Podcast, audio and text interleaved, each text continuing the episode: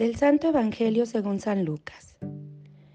En aquel tiempo, como algunos ponderaban la solidez de la construcción del templo y la belleza de las ofrendas votivas que lo adornaban, Jesús dijo, Días vendrán en que no quedará piedra sobre piedra de todo esto que están admirando, todo será destruido.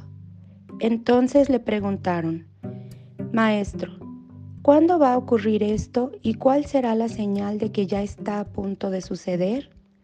Él les respondió, Cuídense de que nadie los engañe, porque muchos vendrán usurpando mi nombre y dirán, Yo soy el Mesías, el tiempo ha llegado. Pero no les hagan caso. Cuando oigan hablar de guerras y revoluciones, que no los domine el pánico, porque eso tiene que acontecer, pero todavía no es el fin. Luego les dijo, se levantará una nación contra otra y un reino contra otro. En diferentes lugares habrá grandes terremotos, epidemias y hambre, y aparecerán en el cielo señales prodigiosas y terribles. Esta es palabra del Señor. Gloria a ti, Señor Jesús.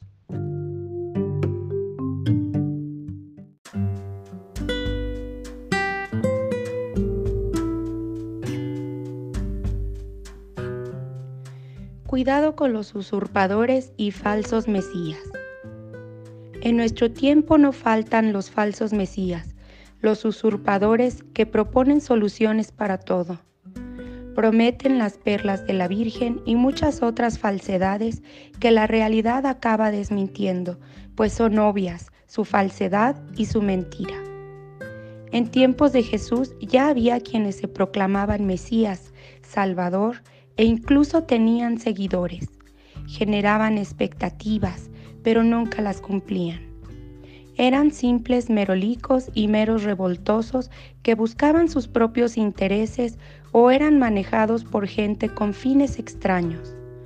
Por eso, Jesús nos advierte que también hoy, como en su tiempo les dijo a los discípulos, tengamos cuidado y seamos prudentes en la lectura de la realidad que realizamos que tengamos la capacidad para discernir, que no nos dejemos invadir por el miedo y la forma espectacular en que se presentan, que no creamos en los anuncios de acontecimientos provenientes de algunas personas, grupos o denominaciones religiosas. El reino de Dios no llega de manera espectacular ni aparatosa, mucho menos es imposible que genere miedo.